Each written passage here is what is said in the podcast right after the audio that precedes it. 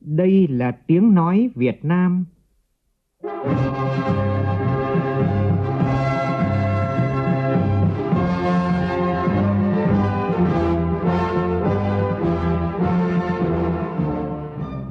là tiếng nói Việt Nam, phát thanh từ Hà Nội, thủ đô nước Cộng hòa xã hội chủ nghĩa Việt Nam.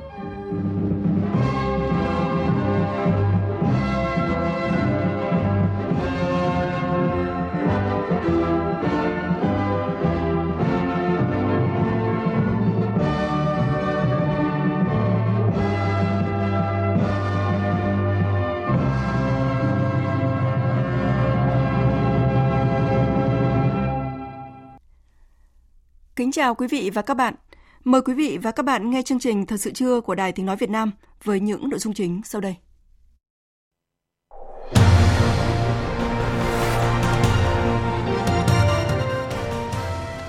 Hôm nay, hàng triệu học sinh trong cả nước đi học trở lại sau thời gian dài nghỉ học phòng chống dịch COVID-19.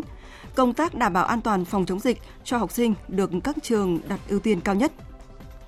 Bước sang ngày thứ 18, Việt Nam không có ca nhiễm COVID-19 trong cộng đồng. Xác định nguy cơ từ các trường hợp nhập cảnh cao hơn trong giai đoạn này, thành phố Hồ Chí Minh sẽ xét nghiệm COVID-19 với những người nhập cảnh 4 lần thay vì 2 lần như trước đây. Trong phần tin thế giới, quan hệ Mỹ và Trung Quốc tiếp tục leo thang căng thẳng với các cáo buộc lẫn nhau về nguồn gốc của dịch COVID-19. Các nước châu Âu bắt đầu nới lỏng giãn cách xã hội, phục hồi dần các hoạt động kinh tế xã hội và du lịch.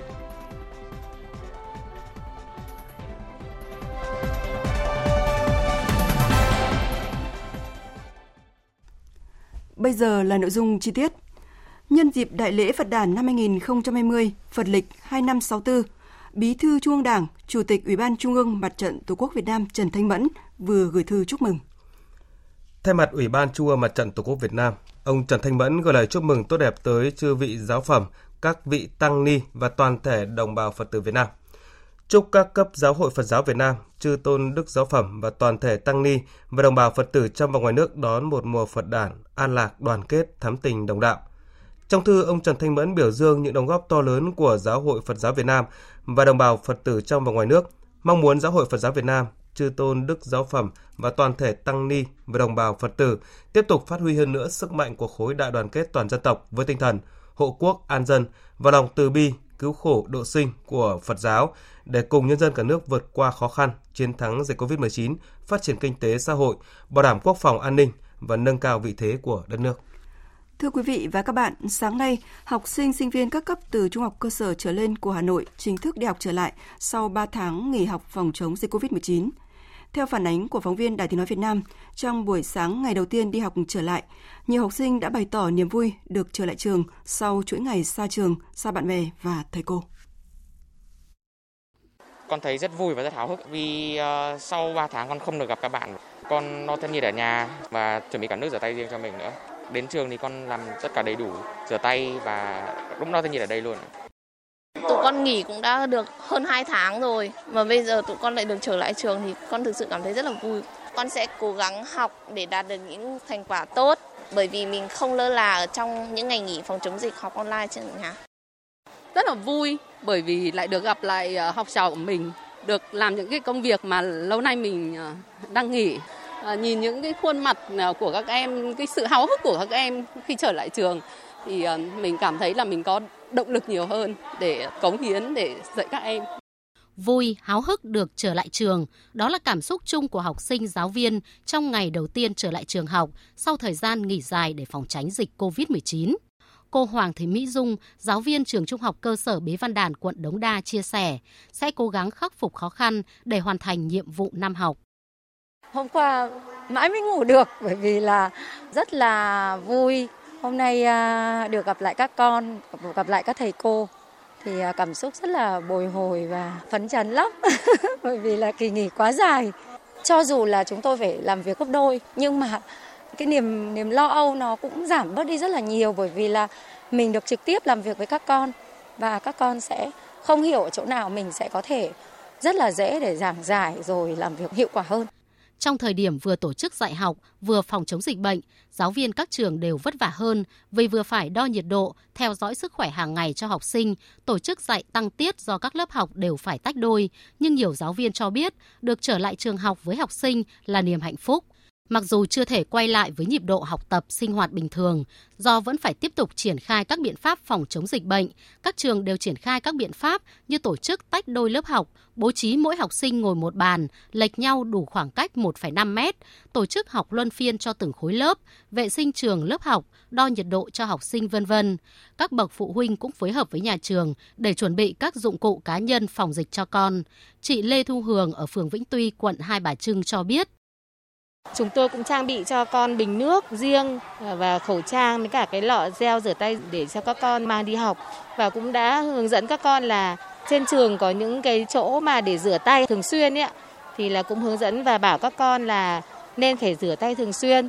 Và cũng hạn chế gặp tiếp xúc các bạn, có giữ khoảng cách ừ, cố định theo nhà trường đã thông báo và quy định. Hiện nhiều trường cũng xác định việc tổ chức dạy và học trong thời điểm phòng tránh dịch COVID-19 có thể sẽ tiếp tục kéo dài, nên đã xây dựng kịch bản chi tiết trong việc tổ chức dạy học. Trong đó, mục tiêu cao nhất là đảm bảo an toàn sức khỏe cho học sinh. Bà Trần Thị Hải Yến, hiệu trưởng trường Trung học phổ thông Trần Phú, quận Hoàn Kiếm cho biết.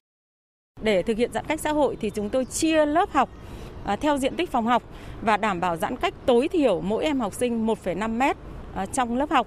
Ờ, trong các giờ ra chơi thì các em không xuống sân trường mà tổ chức vui chơi tại lớp trong các giờ nghỉ giải lao. Để phục vụ việc này cho các em thì chúng tôi cũng tổ chức cài đặt các phần mềm, các ờ, video clip để cho các em tập thể dục và vui chơi ở trên lớp. Ờ, đặc biệt là trong tất cả các giờ chào cờ thì chúng tôi thực hiện chào cờ ở trên lớp học. Sau khi học sinh bậc trung học cơ sở, trung học phổ thông đến trường, ngày 11 tháng 5 tới, học sinh cấp tiểu học và mầm non ở Hà Nội cũng sẽ tới trường. Tại thành phố Hồ Chí Minh, hôm nay học sinh lớp 9 và lớp 12 đã đến trường nhưng chỉ để thực hành các biện pháp an toàn trong phòng chống dịch COVID-19 và đến sáng mai mới bắt đầu đi học bình thường. Để chuẩn bị cho ngày đầu tiên học sinh trở lại trường sau kỳ nghỉ dài vì dịch COVID-19, nhiều trường đã vệ sinh trường lớp học, chia nhỏ lớp, phân luồng học sinh ờ, để đo thân nhiệt cũng như áp dụng những biện pháp trong phòng chống dịch. Học sinh các cấp ở các tỉnh Đông Nam Bộ cũng trở lại trường sau thời gian dài. Phản ánh của nhóm phóng viên thường trú tại thành phố Hồ Chí Minh.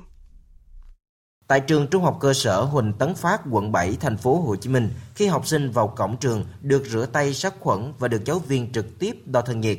Trường chia học sinh học 2 ca sáng chiều để giãn cách nên sáng nay chỉ có hơn 150 học sinh đến trường.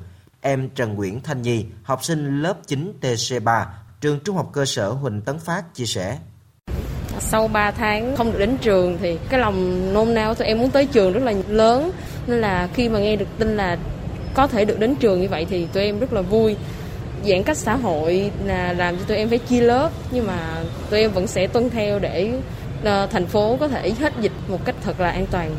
Cũng trong sáng nay, hơn 480.000 học sinh các cấp ở Bình Dương đã trở lại trường học. Sở Giáo dục và Đào tạo Bình Dương đã yêu cầu các trường báo cáo hàng ngày về tình hình học sinh đi học, vắng học để có biện pháp xử lý kịp thời, đồng thời chuẩn bị các bước theo quy định đảm bảo an toàn cho học sinh.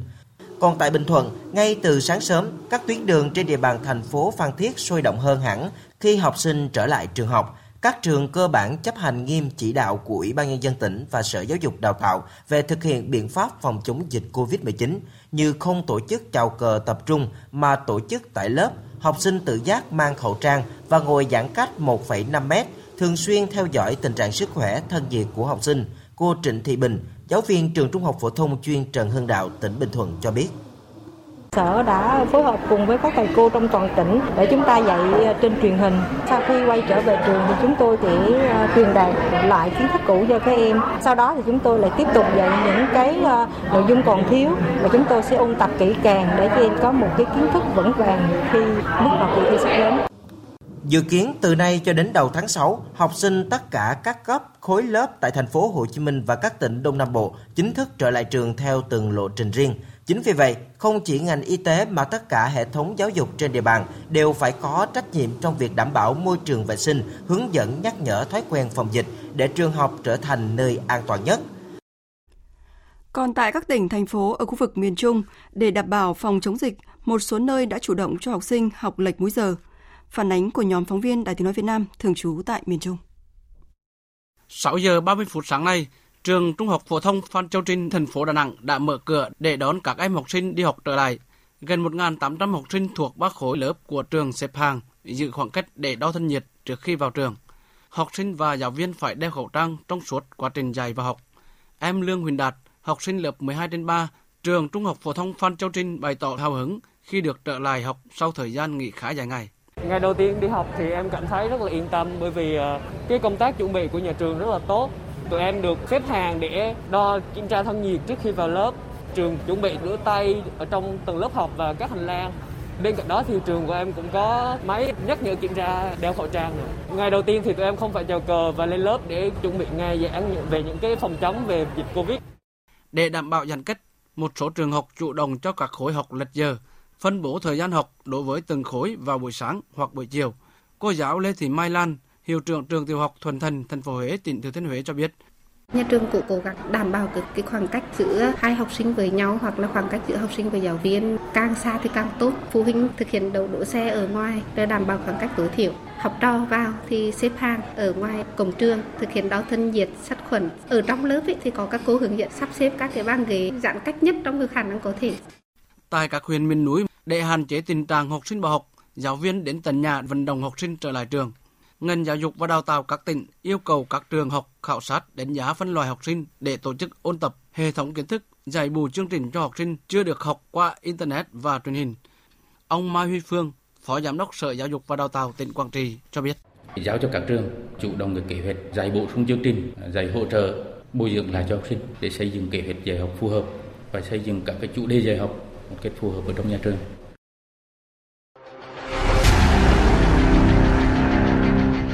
Đẩy lùi Covid-19, bảo vệ mình là bảo vệ cộng đồng.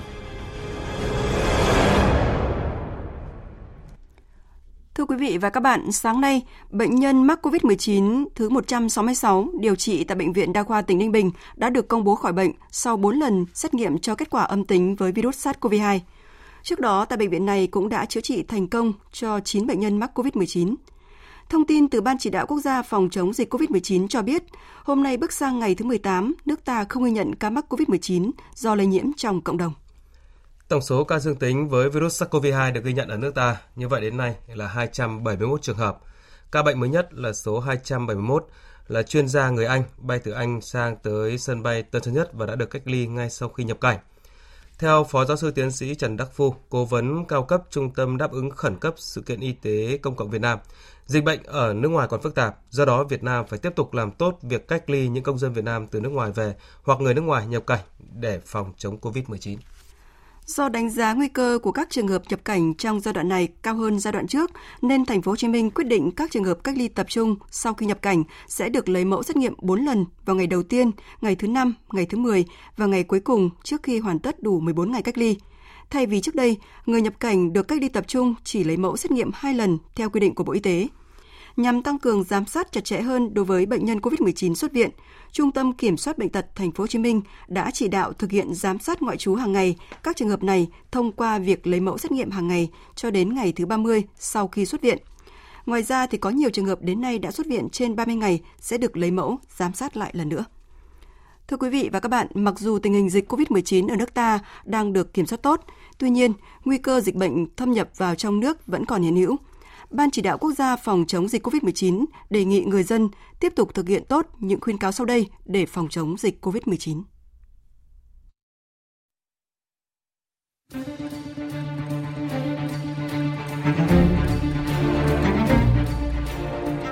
một Hạn chế tối đa ra ngoài, chỉ ra ngoài khi thực sự cần thiết. 2. Nếu buộc phải ra ngoài, luôn luôn đeo khẩu trang, hãy giữ khoảng cách tiếp xúc tốt nhất là 2 mét. 3 Thường xuyên rửa tay bằng xà phòng hoặc dung dịch sát khuẩn. 4. Thường xuyên vệ sinh và để thông thoáng nhà cửa, lau rửa các bề mặt hay tiếp xúc, sinh hoạt lành mạnh. Và 5. Thực hiện khai báo y tế, cập nhật tình hình sức khỏe hàng ngày, giữ liên hệ thường xuyên với cán bộ y tế, cơ sở y tế.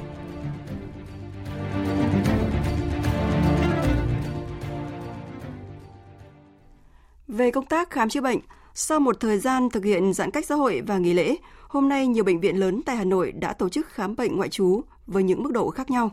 Phản ánh của phóng viên Văn Hải. Từ hôm nay, Bệnh viện Bạch Mai bắt đầu tổ chức khám bệnh trở lại đối với những bệnh nhân có giới hạn tái khám. Từ sáng sớm, bệnh viện đã tổ chức phân luồng người vào viện qua nhiều bước, kiểm tra giấy tờ ngay từ cổng vào, đo thân nhiệt từ xa, tổ chức cho bệnh nhân và người nhà khai báo thông tin y tế và thực hiện khoảng cách tiếp xúc tối thiểu 1 mét. Đáng nhẽ là cô phải đi khám từ từ hôm lâu rồi đấy nhưng mà dịch ở đây là, là 30 tháng 4 mới hết dịch này mà trên quê cô là cô đi lại đám ma lại đám cưới nó cũng có dịch thì cô cũng lại phải tiêm chứ đâm hôm nay cô mới dám đi. Vâng. Nhà tôi là, là tái khám thôi, đúng ra phải khám cách đây một tháng rồi. Ở đây làm rất là cẩn thận, xếp hàng xong rồi đo thân nhiệt rồi làm các cái tờ khai rồi khẩu trang phải đeo vào tay sát khuẩn đó. Mặc dù việc vận động bệnh nhân có bệnh lý tâm thần thực hiện các quy định phòng dịch gặp khó khăn, nhưng các y bác sĩ Viện Sức khỏe Tâm thần Bệnh viện Bạch Mai vẫn kiên trì cùng người nhà giám sát người bệnh thực hiện. Phó Viện trưởng Viện Sức khỏe Tâm thần Nguyễn Văn Dũng cho hay. Bệnh nhân rất là không bao giờ đeo khẩu trang. Trong tay tôi đã phát cho hai cái. Không cho khẩu trang nhưng bệnh nhân không đeo.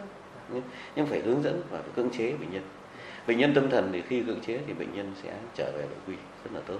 Trước khi các bệnh nhân mà lên đến bệnh viện Bạch Mai trong giai đoạn này, đều phải gọi điện cho bác sĩ trước.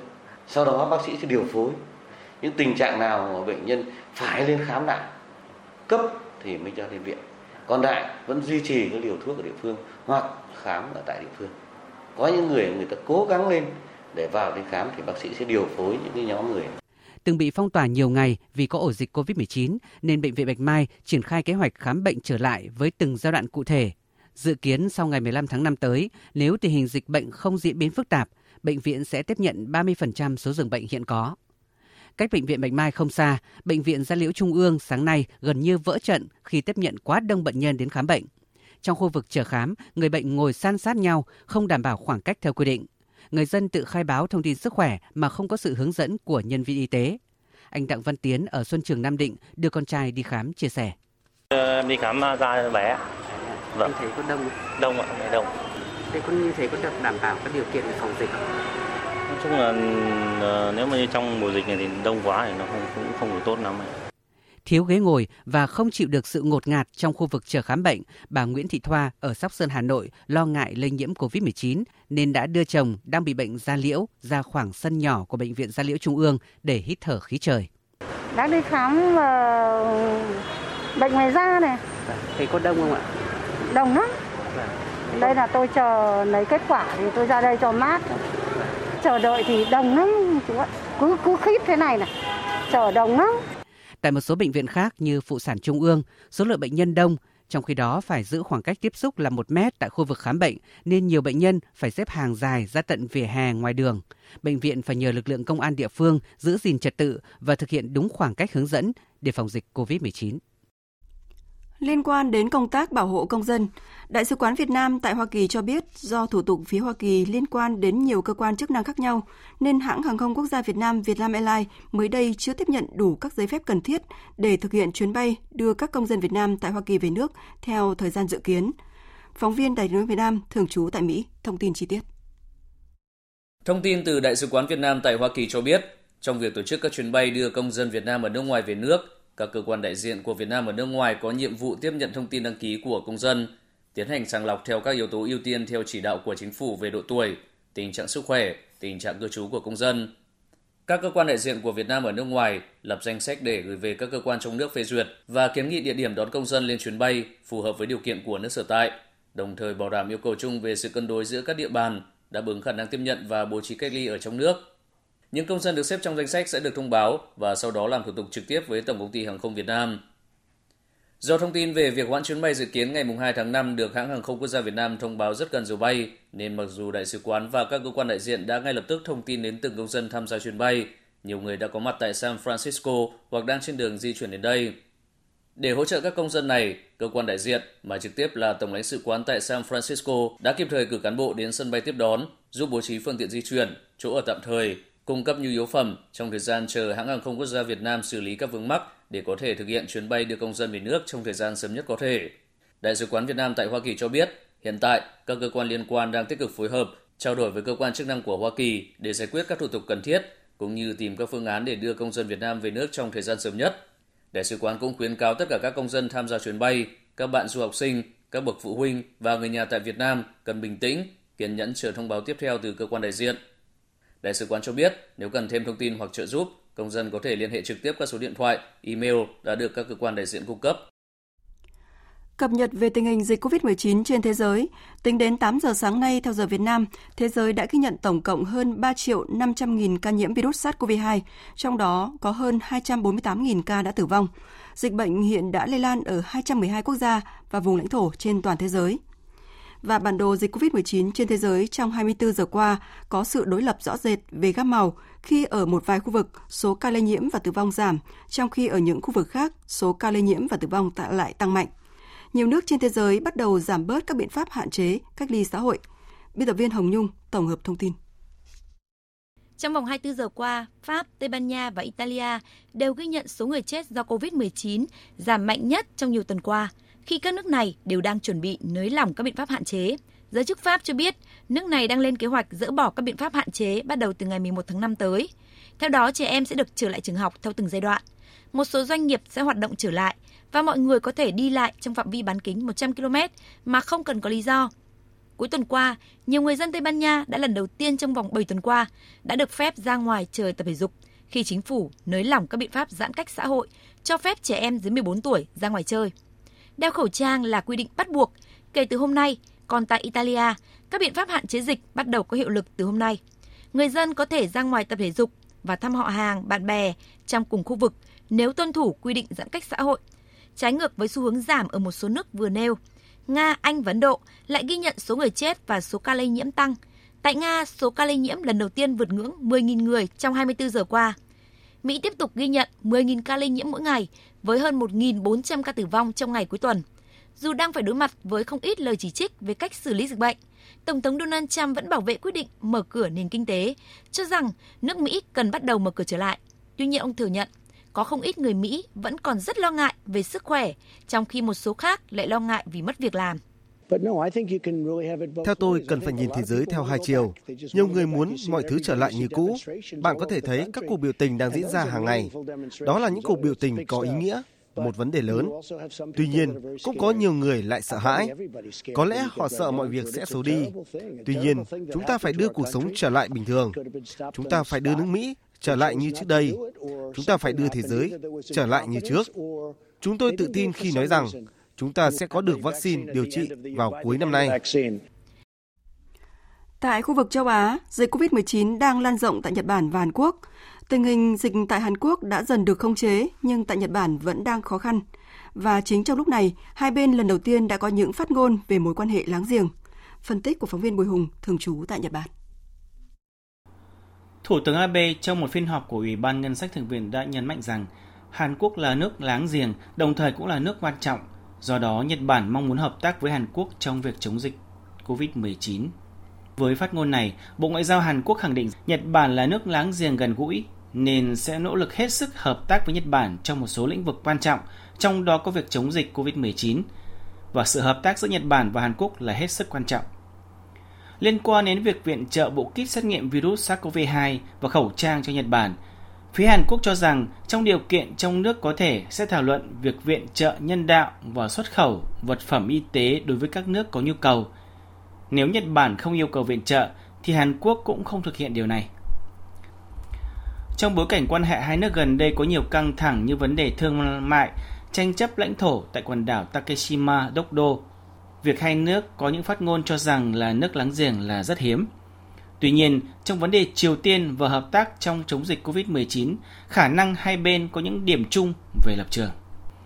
Như vậy, trong bối cảnh dịch bệnh xuất phát từ nhu cầu hợp tác mang tính toàn cầu, có thể những bất đồng song phương sẽ dịu đi, thậm chí có khả năng được giải quyết nhanh chóng hơn trong tương lai. Dịch bệnh qua mau cũng là lúc hy vọng những bất đồng có hướng giải quyết. Xích Nhật Hàn lại gần nhau với mục đích bảo vệ sự an toàn, an tâm cho nhân dân. Thưa quý vị, trong khi mối quan hệ Nhật Hàn đang có những dấu hiệu nồng ấm trở lại, thì quan hệ của hai cường quốc kinh tế thế giới là Mỹ và Trung, Mỹ và Trung Quốc ngày càng xấu đi trong đại dịch COVID-19. Không chỉ cáo buộc Trung Quốc giấu thông tin về dịch bệnh, giới chức Mỹ còn tiếp tục khẳng định đã nắm trong tay những bằng chứng cho thấy virus SARS-CoV-2 có nguồn gốc từ một phòng thí nghiệm ở thành phố Vũ Hán. Những động thái cứng rắn hơn của cả Mỹ và Trung Quốc trên nhiều mặt ờ, trận như là kinh tế, ngoại giao, khoa học đang khiến hai bên ngày một xa cách. Biên tập viên Thu Hoài, tổng hợp thông tin. Ngoại trưởng Mỹ Mike Pompeo hôm qua không ngần ngại tuyên bố có những bằng chứng rõ ràng cho thấy virus SARS-CoV-2 gây bệnh viêm phổi cấp COVID-19 có nguồn gốc từ Viện Virus học Vũ Hán. Ông thậm chí còn khẳng định đây không phải là lần đầu tiên thế giới ứng phó với thất bại từ phòng nghiên cứu của Trung Quốc. Phát biểu hoàn toàn trái ngược với thái độ thận trọng mà người đứng đầu ngành ngoại giao Mỹ vẫn luôn cho thấy kể từ đầu cuộc khủng hoảng giữa Mỹ và Trung Quốc liên quan tới virus SARS-CoV-2. Mới đây nhất hôm 30 tháng 4, cũng chính quan chức này thừa nhận không rõ virus là từ phòng thí nghiệm Vũ Hán, chợ hải sản hay bất kỳ nơi nào khác. Chúng ta không biết chính xác virus này có nguồn gốc từ đâu. Có nhiều phòng thí nghiệm đang hoạt động và chúng ta không biết liệu những cơ sở này có tôn trọng đầy đủ các tiêu chuẩn về an toàn hay không. Song hãy nhớ rằng đây không phải là lần đầu một virus xuất hiện từ Trung Quốc. Đáng chú ý, đây cũng chính là thời điểm mà Tổng thống Mỹ Donald Trump lần đầu tiên gắn nguồn gốc của virus với phòng thí nghiệm và cảnh báo đánh thuế trừng phạt đối với Trung Quốc, cũng giống như cách mà cuộc xung đột thương mại giữa hai nước leo thang cách đây chưa lâu. Mức độ lây lan mạnh mẽ của đại dịch COVID-19 đang làm suy yếu nền kinh tế Mỹ và đối với Tổng thống Donald Trump thì đây là điều không thể chấp nhận. Cuộc chiến ngôn từ này bị đẩy lên cao trào khi Trung Quốc hồi tháng 3 vừa qua quyết định trục xuất các nhà báo Mỹ và giảm số lượng người Trung Quốc được phép làm việc cho các cơ quan truyền thông Trung Quốc tại Mỹ. Người phát ngôn Bộ Ngoại giao Trung Quốc Cảnh sảng mới đây kêu gọi giới chính trị Mỹ ngừng đổ lỗi cho Trung Quốc và tập trung vào cuộc chiến chống COVID-19. Nguồn gốc của virus là một vấn đề khoa học phức tạp, cần được các nhà khoa học và chuyên gia nghiên cứu. Chúng tôi kêu gọi các chính trị gia ở Mỹ ngừng đổ lỗi cho Trung Quốc. Thay vì tìm cách chuyển hướng sự chú ý của quốc tế, thì họ nên sử dụng thời gian và năng lượng của mình để kiểm soát cho tốt dịch bệnh ở trong nước. Giữa bối cảnh dịch bệnh lan rộng ở Trung Quốc đầu năm nay và rồi sang Mỹ, thì những mâu thuẫn ngày một tăng đang tạo cơ hội cho những nhân vật cứng rắn ở cả Washington và Bắc Kinh, đồng thời khiến quan hệ hai nước ngày một chắc trở, phức tạp và nhạy cảm hơn nhiều so với trước. Quý vị và các bạn đang nghe chương trình Thật sự trưa của Đài Tiếng Nói Việt Nam. Chương trình tiếp tục với những nội dung đáng chú ý sau đây.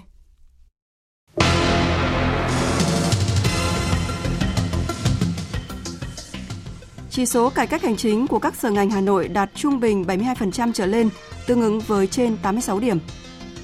Sẽ hỗ trợ trực tiếp nông dân khoảng 7.500 tỷ đồng mỗi năm thông qua việc miễn thuế đất nông nghiệp. Các nước châu Âu bắt đầu nới lỏng giãn cách xã hội, phục hồi dần các hoạt động kinh tế xã hội và du lịch.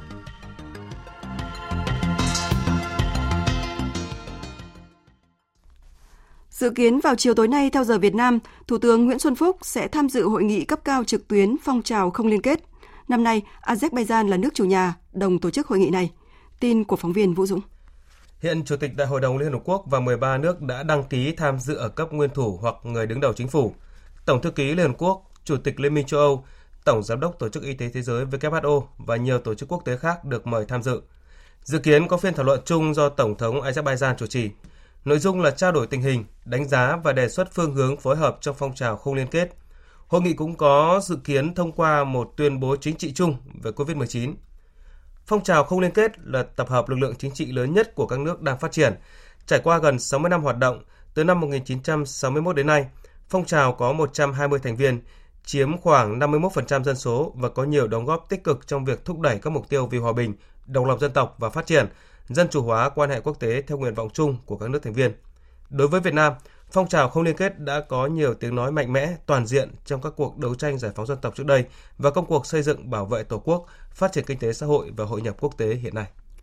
Ủy ban nhân dân thành phố Hà Nội vừa công bố chỉ số cải cách hành chính năm 2019 của các sở ngành, quận huyện, thị xã thuộc thành phố. Theo đó, chỉ số cải cách hành chính năm 2019 của 22 sở ngành trung bình đạt 72% trở lên, trong đó cao nhất là Sở Nội vụ là mức 86,9 điểm, thấp nhất là Sở Ngoại vụ 71,9 điểm. Đối với 30 quận huyện, thị xã, chỉ số cải cách hành chính năm 2019 trung bình đạt từ 83% trở lên.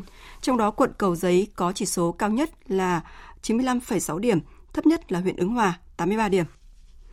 Theo kế hoạch ngày mai, Phòng Thương mại và Công nghiệp Việt Nam, VCCI và Cơ quan Phát triển Quốc tế Hoa Kỳ tại Việt Nam sẽ đồng tổ chức lễ công bố chỉ số năng lực cạnh tranh cấp tỉnh PCI năm 2019. Thưa quý vị và các bạn, tại phiên họp của Ủy ban Thường vụ Quốc hội mới đây, Bộ trưởng Bộ Tài chính Đinh Tiến Dũng đã trình bày tờ trình của chính phủ về việc kéo dài thời gian miễn thuế sử dụng đất nông nghiệp đến hết ngày 31 tháng 12 năm 2025. Thông tin cụ thể như sau.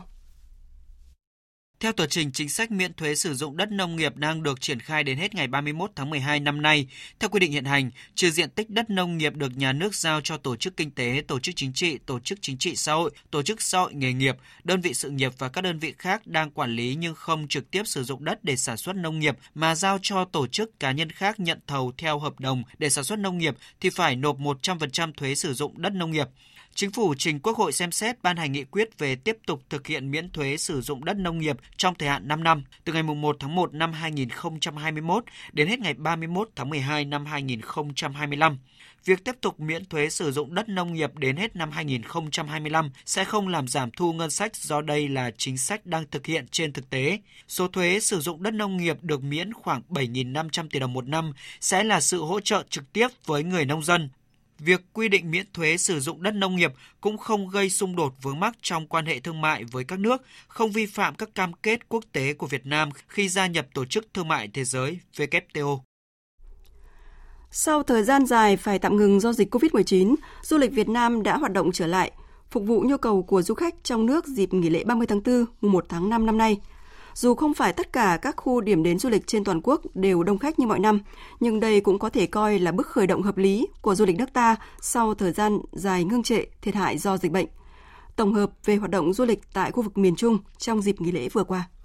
Theo thống kê của ngành du lịch tỉnh Thừa Thiên Huế, tổng khách đến Huế trong 3 ngày từ ngày 30 tháng 4 đến mùng 2 tháng 5 ước tính hơn 12.500 lượt, trong đó chủ yếu khách từ Đà Nẵng, Hà Nội và một số tỉnh Bắc miền Trung – đi theo dạng tự túc nhóm gia đình từ lái xe đến Huế. Khách du lịch đến Huế dịp lễ vừa qua có xu hướng quay lại các điểm di tích, các khu du lịch sinh thái, khu nghỉ dưỡng ven biển, khu nghỉ dưỡng chăm sóc sức khỏe. Anh Ngô Nhật Kế, du khách từ thành phố Hà Nội cho biết. Huế có rất nhiều cái di sản đẹp, di sản lịch sử, đặc biệt là con người của Huế rất là thân thiện. Chính vì lý do đó là mình chọn Huế trong cái bối cảnh ờ, vẫn còn ờ, dịch bệnh chưa được thực sự là an toàn lắm nhưng mà được biết thông tin là Sở Y tế Huế phối hợp với Ủy ban nhân dân là kết hợp là làm rất là chặt chẽ và tốt trong công tác phòng chống dịch nên mình vẫn yên tâm lựa chọn Huế để đi du lịch. Huyện đảo Lý Sơn, tỉnh Quảng Ngãi cũng chính thức đón khách du lịch trở lại sau gần 2 tháng phòng chống dịch COVID-19. Là điểm du lịch nổi tiếng với nhiều danh thắng đẹp và con người thân thiện, mến khách, nhiều du khách đã chọn Lý Sơn là điểm đến trong kỳ nghỉ lễ vừa qua. Du khách Bạch Thị Luyến cảm nhận có dự định đi Lý Sơn đâu lắm rồi. Nhưng mà tại vì cứng dịch nên là không có đi được. Đợt này sắp xếp công việc dịp lễ này là tụi em đi chơi luôn. Đây là điểm đầu tiên tụi em đến. Thấy rất còn phong cảnh rất là đẹp, hoang sơ, không có can thiệp của nhân tạo. Con người đây thì mến khách, hướng dẫn tụi em rất là tận tình. Sáng nay, ngày đi làm đầu tiên sau kỳ nghỉ lễ 30 tháng 4 và 1 tháng 5, lượng người và phương tiện từ các tỉnh thành miền Trung Tây Nguyên đổ về thành phố Hồ Chí Minh khiến cửa ngõ ra vào khu vực bến xe miền Đông ở quận Bình Thạnh bị ùn tắc nghiêm trọng. Tin của phóng viên Tùy Hình. Từ sáng sớm, các tuyến đường xung quanh khu vực bến xe miền Đông như quốc lộ 13, đường Đinh Bộ Lĩnh, Nguyễn Xí, Xô Vít Nghệ Tỉnh đã xảy ra tình trạng ùn tắc nghiêm trọng Tại đường Đinh Bộ Lĩnh đoạn từ cầu Bình Triệu 2 hướng đi ngã tư Hàng Xanh, hàng ngàn xe máy chen nhau di chuyển chậm. Riêng khu vực cổng trước bến xe miền Đông, việc nhiều xe khách từ các tỉnh đổ về xếp hàng vào bến khiến cho tình trạng giao thông tại đây ùn ứ nghiêm trọng. Do không có lộ trình thay thế, tình trạng ùn tắc giao thông kéo dài tại khu vực cổng trước bến xe miền Đông cũng ảnh hưởng đến quốc lộ 13. Nhiều phương tiện chở người, chở hàng từ các hướng Đồng Nai, Bình Dương đổ về đây khiến cung đường này cũng trở nên quá tải. Đến 8 giờ sáng nay, tình trạng kẹt xe tại cửa ngõ đi vào khu vực bến xe miền Đông đã giảm, nhưng mật độ người và phương tiện lưu thông qua đây vẫn còn rất đông. Sáng nay, Tòa án Nhân dân cấp cao tại Hà Nội mở phiên tòa xét xử phúc thẩm vụ án nguyên Chủ tịch Ủy ban dân thành phố Đà Nẵng là Trần Văn Minh, Văn Hữu Chiến và bị cáo Phan Văn Anh Vũ, hay còn gọi là Vũ Nhôm, nguyên Chủ tịch Công ty Bắc Nam 79 cùng đồng phạm trong vụ án thâu tóm nhà đất công sản tại thành phố Đà Nẵng. Tin cho biết. Trong vụ án này, 21 bị cáo bị kết án về các tội vi phạm quy định về quản lý sử dụng tài sản nhà nước gây thất thoát lãng phí và vi phạm các quy định về quản lý đất đai, Nguyên Chủ tịch Ủy ban nhân dân thành phố Đà Nẵng Văn Hữu Chiến có đơn kháng cáo đề nghị cấp phúc thẩm xem xét lại phần hình phạt và phần trách nhiệm dân sự. Trước đó, bản án sơ thẩm đã tuyên phạt bị cáo Văn Hữu Chiến 9 năm tù về tội vi phạm quy định về quản lý, sử dụng tài sản nhà nước gây thất thoát lãng phí, 3 năm tù về tội vi phạm các quy định về quản lý đất đai. Tổng hợp hình phạt chung về hai tội đối với bị cáo Văn Hữu Chiến là 12 năm tù. Trong đơn kháng cáo toàn bộ bản án sơ thẩm, bị cáo Trần Văn Minh, nguyên chủ tịch Ủy ban nhân dân thành phố Đà Nẵng, kêu oan và nói mình làm đúng theo chủ trương của thành phố. Trước đó, bị cáo Trần Văn Minh bị tòa cấp sơ thẩm tuyên phạt 12 năm tù về tội vi phạm quy định về quản lý, sử dụng tài sản nhà nước gây thất thoát lãng phí, 5 năm tù về tội vi phạm các quy định về quản lý đất đai. Tổng hợp hình phạt chung về cả hai tội là 17 năm tù. Bị cáo Phan Văn Anh Vũ, nguyên Chủ tịch Hội đồng Quản trị Công ty Cổ phần Xây dựng 79, Công ty Cổ phần Bắc Nam 79, có đơn kháng cáo toàn bộ bản án sơ thẩm. Tòa cấp sơ thẩm đã tuyên phạt bị cáo này 17 năm tù về tội vi phạm quy định về quản lý, sử dụng tài sản nhà nước gây thất thoát lãng phí, 8 năm tù về tội vi phạm các quy định về quản lý đất đai. Tổng hợp hình phạt chung đối với bị cáo Phan Văn Anh Vũ là 25 năm tù. Tổng hợp với các bản án trước đó, Phan Văn Anh Vũ phải chịu hình phạt là 30 năm tù. Các bị cáo còn lại làm đơn kháng cáo xin giảm nhẹ hình phạt và cho rằng mình không phạm tội, chỉ làm theo chỉ đạo của cấp trên. Thưa quý vị và các bạn, xã biên giới Morai, huyện Sa Thầy, tỉnh Con Tum từng là một trong những xã nghèo nhất của tỉnh Con Tum do địa hình chia cắt, khí hậu khắc nghiệt và giao thông cách trở. Tuy nhiên, mọi thứ đã dần đổi thay kể từ khi có một đơn vị anh hùng đầu tư sản xuất kinh doanh tại đây, cùng nhân dân các buôn làng trong xã phát triển kinh tế, đẩy lùi đói nghèo, lạc hậu. Đó là binh đoàn 15 Bộ Quốc phòng. Binh đoàn đã biến Morai thành vùng cao su năng suất hàng đầu Việt Nam, xây dựng nên thành một thành lũy xanh, chấn giữ biên giới quốc gia, tạo điều kiện cho nhân dân các dân tộc an cư lạc nghiệp ngay trên vùng đất vốn khắc nghiệt và khô cằn bậc nhất Tây Nguyên. Phóng sự của phóng viên Đình Tuấn.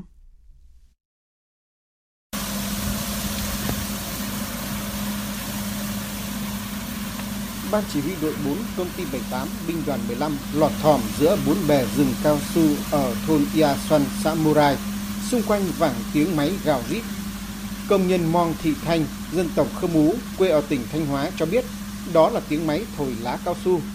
Theo chị, thổi lá để bón phân, rồi thổi lá lớp phân bón là công việc phải tiến hành rất gấp rút trước mỗi mùa mưa, đảm bảo cao su sung sức khi bước vào vụ cạo mùa mới.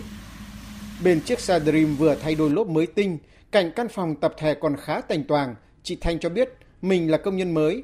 Năm ngoái, chị tới công ty 78 bằng hai bàn tay trắng cùng một con nhỏ.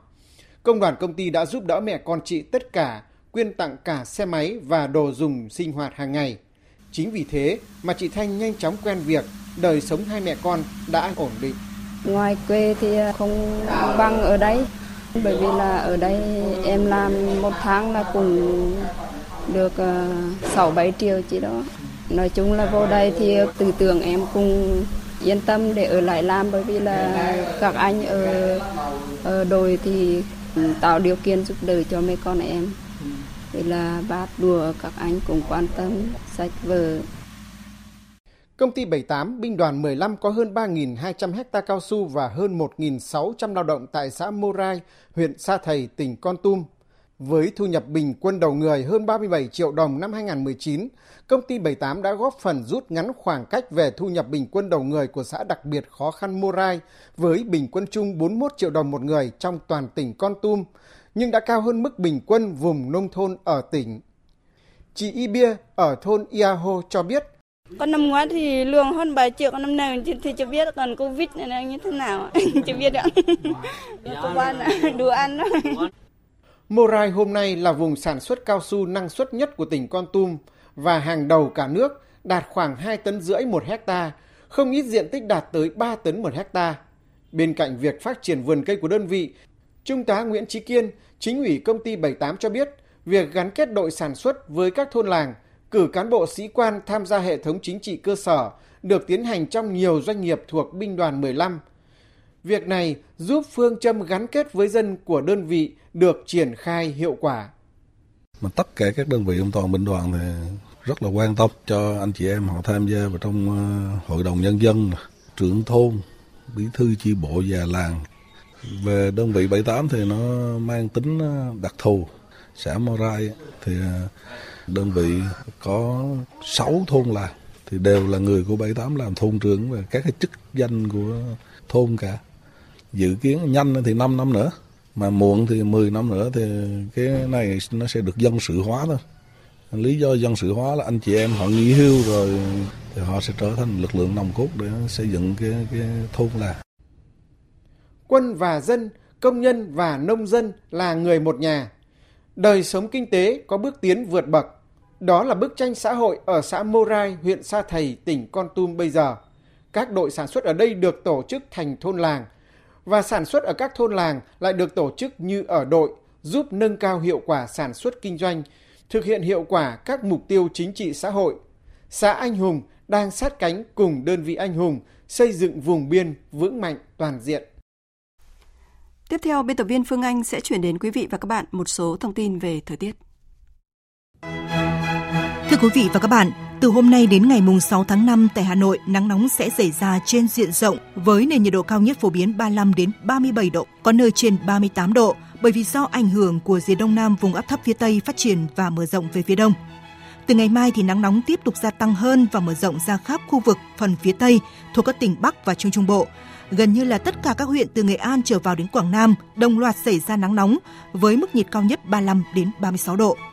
Riêng Hương Khê, Tương Dương, Nam Đông, Đông Hà, A Lưới, nhiệt độ có thể cao tới 37 độ C. Thanh Hóa vào tới Bình Định có nơi nắng nóng gai gắt với nhiệt độ phổ biến có nơi trên 38 độ.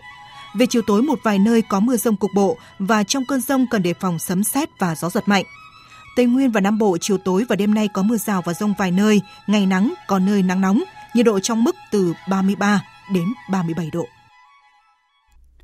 Chương trình tiếp tục với một số thông tin quốc tế. Về tình hình trên bán đảo Triều Tiên, Ngoại trưởng Mỹ Mike Pompeo tái khẳng định mục tiêu của Washington là phi hạt nhân hóa trên bán đảo Triều Tiên và kiến tạo một tương lai tươi sáng cho người dân Triều Tiên. Tuyên bố được đưa ra sau một vụ đấu súng tại khu phi quân sự ở biên giới Liên Triều xảy ra sáng qua. Trả lời phỏng vấn của hãng tin ABC News, Ngoại trưởng Mike Pompeo nhận định vụ đấu súng vừa qua là không có chủ ý. Theo ông Pompeo, sứ mệnh của Mỹ vẫn không thay đổi, đó là thuyết phục Bình Nhưỡng từ bỏ vũ khí hạt nhân. Chứng thực điều này và sau đó là kiến tạo một tương lai tươi sáng hơn cho người dân Triều Tiên. Các thành viên của Hiệp định Đối tác Kinh tế Toàn diện khu vực RCEP vừa đề xuất với Ấn Độ một gói các biện pháp để khuyến khích nước này quay trở lại đạp bàn đàm phán, trong đó có tính tới những quan ngại của New Delhi liên quan đến thuế suất và các biện pháp bảo hộ thương mại đặc biệt.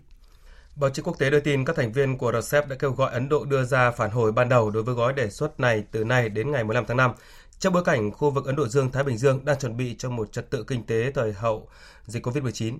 Gói khuyến khích của RCEP công nhận ưu tiên của Ấn Độ trong việc sử dụng mức thuế suất tối đa và tối hợi quốc năm 2019 thay vì mức thuế suất cơ bản của năm 2014.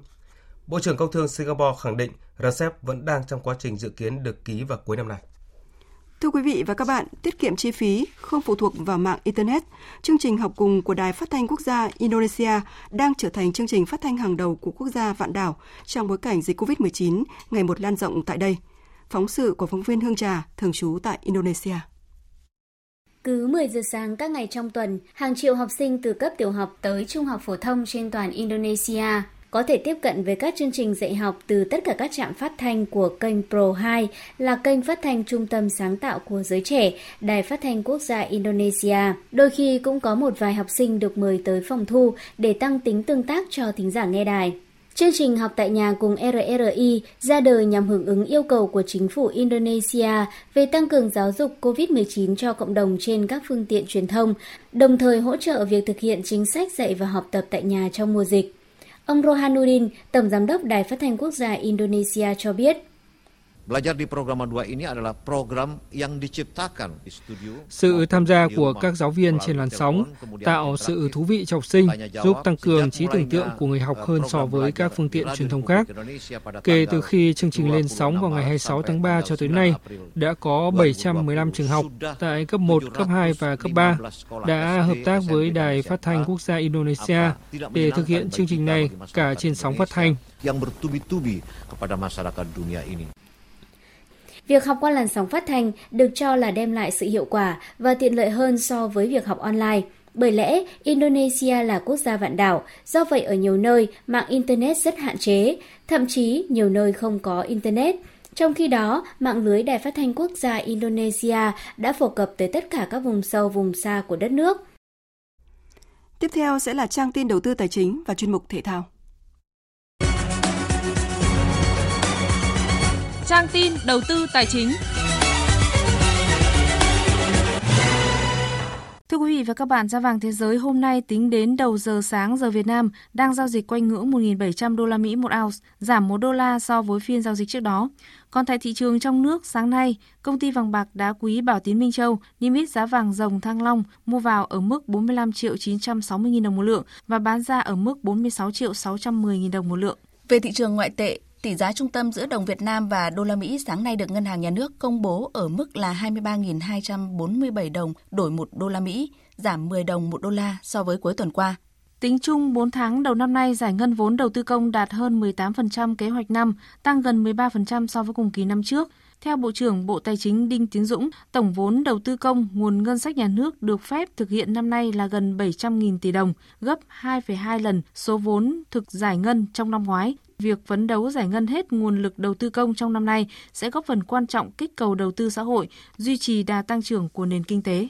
Trong quý 1 vừa qua, mặt hàng xăng dầu đã có 6 kỳ điều chỉnh giảm giá bán lẻ, dẫn đến tình hình giá bán lẻ xăng hiện tại đang ở mức thấp nhất trong vòng 11 năm kể từ tháng 4 năm 2009. Khủng hoảng kép giá dầu và dịch COVID-19 khiến cho các công ty xăng dầu lớn đồng loạt thua lỗ nặng nề quý đầu năm.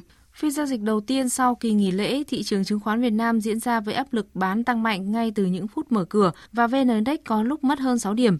Kết thúc phiên giao dịch sáng nay, VN Index đạt 767,6 điểm, HNX Index đạt 106,29 điểm. Đầu tư tài chính biến cơ hội thành hiện thực. Đầu tư tài chính biến cơ hội thành hiện thực. Quý vị và các bạn thân mến, khởi động thị trường chứng khoán tháng 5 Dòng tiền đang luân phiên từ các cổ phiếu được hưởng lợi từ giá dầu giảm đến các cổ phiếu được hưởng lợi từ đầu tư công. Vậy trong tuần giao dịch mới sau đợt nghỉ lễ thì nhóm cổ phiếu nào sẽ hút dòng tiền đầu tư? Về nội dung này, phóng viên Đài Tiếng nói Việt Nam có cuộc trao đổi với chuyên gia chứng khoán Lê Ngọc Nam, Phó trưởng phòng phân tích tư vấn đầu tư công ty chứng khoán Tân Việt. Thưa ông, sau kỳ nghỉ lễ thì phiên giao dịch hôm nay cũng là cái phiên đầu tiên của thị trường chứng khoán tháng 5. Theo ông thị trường theo xu hướng nào ạ? Rõ ràng rằng lực cầu tương đối là mạnh trong tháng tư đã giúp cho chỉ số của chúng ta hồi phục và tốt và khá là nhiều các ngành nghề có cái mức tăng so với cái mức trung bình 16%. Tôi ví dụ như một số các cái ngành như là hàng tiêu dùng hay là dịch vụ tiêu dùng, tiện ích cộng đồng vân vân cũng có cái mức độ tăng thậm chí là còn cao hơn 16% của tháng tư. Mặc dù như vậy thì trong cái giai đoạn tháng tư cũng chỉ là giai đoạn hồi phục của thị trường thôi và cũng cho thấy rằng là có vẻ như cái mức giảm mạnh của cuối tháng 3 đã kết thúc và cái ảnh hưởng xung quanh dịch bệnh cũng có phần nào giảm bớt trong một vài tháng tiếp theo. Vâng, tháng 5 thì cũng là cái thời điểm mà các doanh nghiệp lớn trên sàn niêm yết đã có kết quả kinh doanh.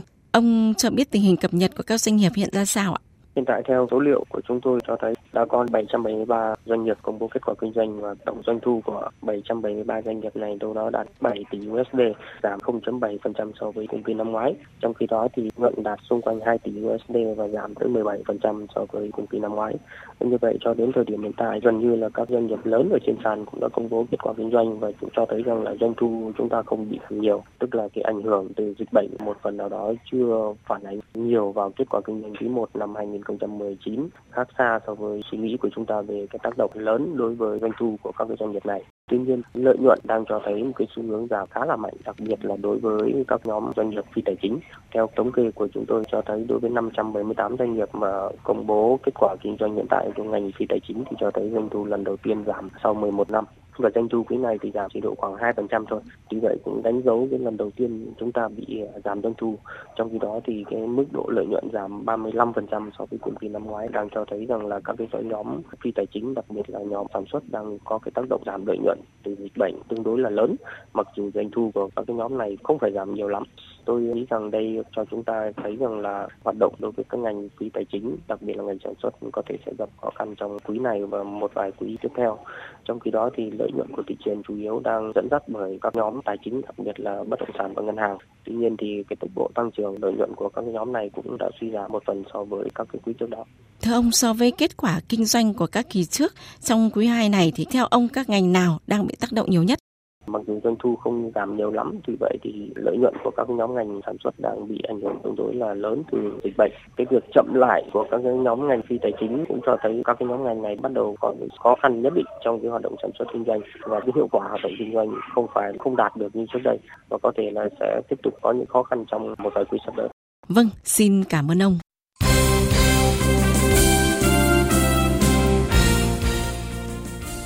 Thưa quý vị và các bạn, do không thể tham dự giải giao hữu quốc tế Toulon Tournament tại Pháp vào tháng 6 vì ảnh hưởng của dịch Covid-19, U21 Việt Nam sẽ có những phương án thay thế để hiện thực hóa những mục tiêu cụ thể tại châu lục và đặc biệt là kỳ SEA Games 31. Vòng chung kết giải U21 quốc gia sắp tới sẽ là giải đấu đánh giá phong độ của họ cũng như sân chơi để những gương mặt khác ghi điểm với ban huấn luyện tuyển Việt Nam. Mục tiêu của đội U21 là giành vé vào vòng chung kết giải U23 châu Á 2022 và quan trọng hơn hướng tới tấm huy chương vàng môn bóng đá nam tại SEA Games 31 khi Việt Nam là nước chủ nhà. Hợp đồng giữa Giám đốc Kỹ thuật Rugen Gede và Liên đoàn bóng đá Việt Nam VFF sẽ kết thúc vào ngày 30 tháng 6 tới đây. Chia sẻ với báo chí, Tổng thư ký VFF Lê Hoài Anh khẳng định VFF sẽ không gia hạn hợp đồng với ông Gede. Đây là nguyện vọng từ hai phía và đôi bên sẽ chia tay sau khi hợp đồng cũ kết thúc. Bóng đá trẻ Việt Nam có sự khởi sắc ấn tượng trong 4 năm ông Gede đảm nhiệm vị trí giám đốc kỹ thuật của VFF. U19 Việt Nam đứng hạng thứ tư giải U19 châu Á 2016, được dự U20 World Cup lần đầu trong lịch sử. Tuyển Việt Nam vô địch AFF Cup 2018, còn U23 Việt Nam và Olympic Việt Nam cũng tạo tiếng vang ở sân chơi châu Á. Ngoài vai trò giám đốc kỹ thuật, ông Gede cũng nhiều lần hỗ trợ về mặt chuyên môn và từng giúp huấn luyện viên Park Hang-seo nhờ bề dày kinh nghiệm. Sau khi hết thời gian giãn cách xã hội vì dịch COVID-19, nhiều vận động viên đã trở lại luyện tập – Tuy nhiên để trở lại guồng quay, các vận động viên cần có những bài tập phù hợp với thể lực, rồi tăng dần cường độ, đảm bảo đúng điểm rơi phong độ khi các giải đấu diễn ra. Huấn luyện viên Trần Văn Sĩ của đội tuyển điền kinh quốc gia cho biết. Huấn luyện thì lúc nào chia ra ba cái thời kỳ. Thời kỳ thứ nhất là thời kỳ chuẩn bị thể lực chung, thời kỳ thứ hai là thời kỳ chuẩn bị chuyên môn và thời kỳ thứ ba là chuẩn bị thi đấu. Vì tinh thần huấn luyện vận động viên của chúng tôi lúc nào ở trên mức độ cao nhất. Sau thời kỳ chuẩn bị có thể 3 tháng, 6 tháng thì bắt đầu cuối năm nay thì chúng tôi chuẩn bị vào thời kỳ chuyên môn. Khi đã chuẩn bị tốt rồi thì chúng ta à, có trước đó một tháng chúng ta biết được lịch thi đấu cụ thể, ngày giờ thì chúng ta sẽ điều chỉnh làm sao phong độ của vận động viên đạt tốt nhất. Trong những ngày này, thời tiết nắng nóng đột ngột gây khó khăn trong việc luyện tập. Vì thế, bên cạnh việc điều chỉnh giáo án, các huấn luyện viên còn phải thay đổi lịch tập phù hợp trong điều kiện thời tiết, đảm bảo sức khỏe và tránh các chấn thương không đáng có cho các vận động viên. Huấn luyện viên đội tuyển trẻ karate Phạm Hồng Hà cho biết. Nếu mà hôm nào mà mình cảm thấy thời tiết nắng quá, nó ảnh hưởng đến đến cái hô hấp của các cháu thì mình có thể giảm cái cường độ lại xuống, giảm cường độ và giảm bài tập xuống và mình thay vào đấy là những cái bài nào để cho các cháu thư giãn. Thưa quý vị và các bạn, do ảnh hưởng của dịch COVID-19, ban tổ chức các giải bóng đá hàng đầu châu Âu vẫn chưa thể ấn định được ngày cụ thể để các giải thi đấu trở lại. Trong khi đó, nhiều khả năng ngày giải Ngoại hạng Anh tái đua tranh sẽ được quyết định trong tuần này. Vào ngày thứ Sáu mùng 8 tháng 5, kế hoạch tái khởi động mùa giải ngoại hạng Anh 2019-2020 sẽ được ban tổ chức và các câu lạc bộ thông qua bằng biểu quyết trong cuộc họp. Theo đó, nếu có từ 14 phiếu thuận trở lên, mùa giải sẽ được tái khởi động. Mục tiêu của ban tổ chức ngoại hạng Anh là đưa mùa giải trở lại vào giữa tháng 6. Hiện một số đội đã tập luyện trở lại, nhưng việc tập luyện vẫn diễn ra trong giới hạn và chừng mực do lo ngại diễn biến phức tạp của dịch COVID-19. Trong khi đó, những ngày qua, các cầu thủ Man City vẫn nỗ lực tập luyện tại nhà. Tiền đạo Sergio Aguero chia sẻ.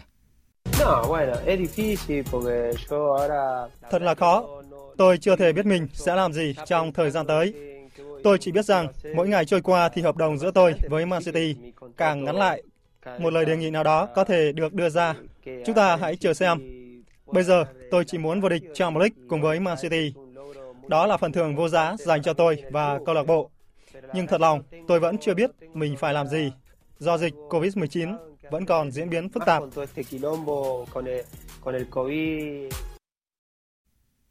Trong bối cảnh dịch COVID-19 còn diễn biến phức tạp, nhiều câu lạc bộ vẫn không ngừng tìm kiếm nhân tố mới để bổ sung cho đội bóng trong kỳ chuyển nhượng mùa hè năm nay. Nhiều người lo ngại những thiệt hại về tài chính mà các câu lạc bộ phải gánh chịu do dịch COVID-19 gây ra có thể làm đảo lộn giá trị chuyển nhượng của các cầu thủ. Các đội bóng có tiềm lực về tài chính sẵn sàng vung tiền để mua các cầu thủ giỏi, vì vậy giá trị các cầu thủ chất lượng sẽ bị đẩy lên cao. Tuy nhiên, chuyên gia tài chính bóng đá Kieran Margai lại không nghĩ như vậy. Tôi nghĩ việc các cầu thủ bị đẩy giá lên cao là điều không thể. Tất nhiên là có một số cầu thủ đã chứng minh được giá trị của mình trước kỳ chuyển nhượng mùa hè, nhưng các câu lạc bộ vẫn gặp khó khăn về tài chính. Họ khó có thể bỏ ra số tiền lớn để chiêu mộ cầu thủ giỏi. Vì vậy, tôi cho rằng các câu lạc bộ ở châu Âu sẽ chú ý nhiều hơn đến các cầu thủ trẻ, những người còn nhiều tiềm năng để phát triển. they're going to look at younger players who they think that they can therefore develop. Do các giải đấu lùi thời hạn kết thúc nên thời điểm diễn ra thị trường chuyển nhượng hè năm nay cũng phải lùi theo. Thông thường kỳ chuyển nhượng mùa hè sẽ được diễn ra trong vòng 3 tháng, nhưng điều đó không thể xảy ra trong năm 2020 vì đại dịch COVID-19. Bởi khi thời hạn mở cửa vào đầu tháng 9 nghĩa là thị trường chuyển nhượng sẽ kết thúc vào tháng 12, gần với thời gian của phiên chợ mùa đông. Vì thế khả dĩ nhất là phiên chợ hè sẽ diễn ra trong khoảng thời gian nghỉ giữa hai mùa bóng. Dự báo thời tiết Phía Tây Bắc Bộ chiều nắng, riêng khu Tây Bắc có nắng nóng, chiều tối và đêm có mưa rào và rông vài nơi gió nhẹ, nhiệt độ từ 23 đến 37 độ. Phía Đông Bắc Bộ chiều nắng có nơi nắng nóng, chiều tối và đêm có mưa rào và rông vài nơi, gió Đông Nam cấp 2, cấp 3. Trong cơn rông có khả năng xảy ra lốc xét, mưa đá và gió giật mạnh, nhiệt độ từ 24 đến 35 độ. Các tỉnh từ Thanh Hóa đến Thừa Thiên Huế chiều nắng, vùng núi phía Tây có nắng nóng, chiều tối và đêm có mưa rào và rông vài nơi gió nhẹ, nhiệt độ từ 25 đến 37 độ. Các tỉnh ven biển từ Đà Nẵng đến Bình Thuận, chiều nắng, có nơi nắng nóng, chiều tối có mưa rào và rông vài nơi, đêm không mưa, gió đông đến đông nam cấp 2, cấp 3, nhiệt độ từ 25 đến 37 độ. Tây Nguyên chiều nắng nóng, chiều tối và đêm có mưa rào và rông vài nơi, gió đông đến đông nam cấp 2, cấp 3, nhiệt độ từ 20 đến 36 độ. Nam Bộ chiều nắng nóng, chiều tối và đêm có mưa rào và rông vài nơi, gió đông cấp 2, cấp 3, nhiệt độ từ 25 đến 36 độ. Khu vực Hà Nội chiều nắng có nơi nắng nóng, chiều tối và đêm có mưa rào và rông vài nơi, gió đông nam cấp 2, cấp 3, nhiệt độ từ 24 đến 35 độ. Dự báo thời tiết biển, Bắc và Nam Vịnh Bắc Bộ có mưa rào vài nơi, tầm nhìn xa trên 10 km, gió Nam cấp 4, cấp 5. Vùng biển từ Quảng Trị đến Quảng Ngãi có mưa rào vài nơi, tầm nhìn xa trên 10 km, gió Đông Nam cấp 4. Vùng biển từ Bình Định đến Ninh Thuận, Cà Mau đến Kiên Giang, khu vực Bắc Biển Đông, không mưa, tầm nhìn xa trên 10 km, gió nhẹ. Vùng biển từ Bình Thuận đến Cà Mau, khu vực Nam Biển Đông và khu vực quần đảo Trường Sa thuộc tỉnh Khánh Hòa có mưa rào và rông vài nơi, tầm nhìn xa trên 10 km, gió Đông Bắc đến Đông cấp 3, cấp 4. Khu vực quần đảo Hoàng Sa thuộc thành phố Đà Nẵng không mưa, tầm nhìn xa trên 10 km, gió nhẹ. Vịnh Thái Lan có mưa rào và rông vài nơi, tầm nhìn xa trên 10 km, gió nhẹ. Tới đây chúng tôi kết thúc chương trình Thời sự trưa của Đài Tiếng Nói Việt Nam. Chương trình do các biên tập viên Minh Châu, Thanh Trường và Nguyễn Hằng thực hiện với sự tham gia của kỹ thuật viên Thu Hiền, chịu trách nhiệm nội dung Nguyễn Thị Tuyết Mai. Cảm ơn quý vị và các bạn đã quan tâm lắng nghe.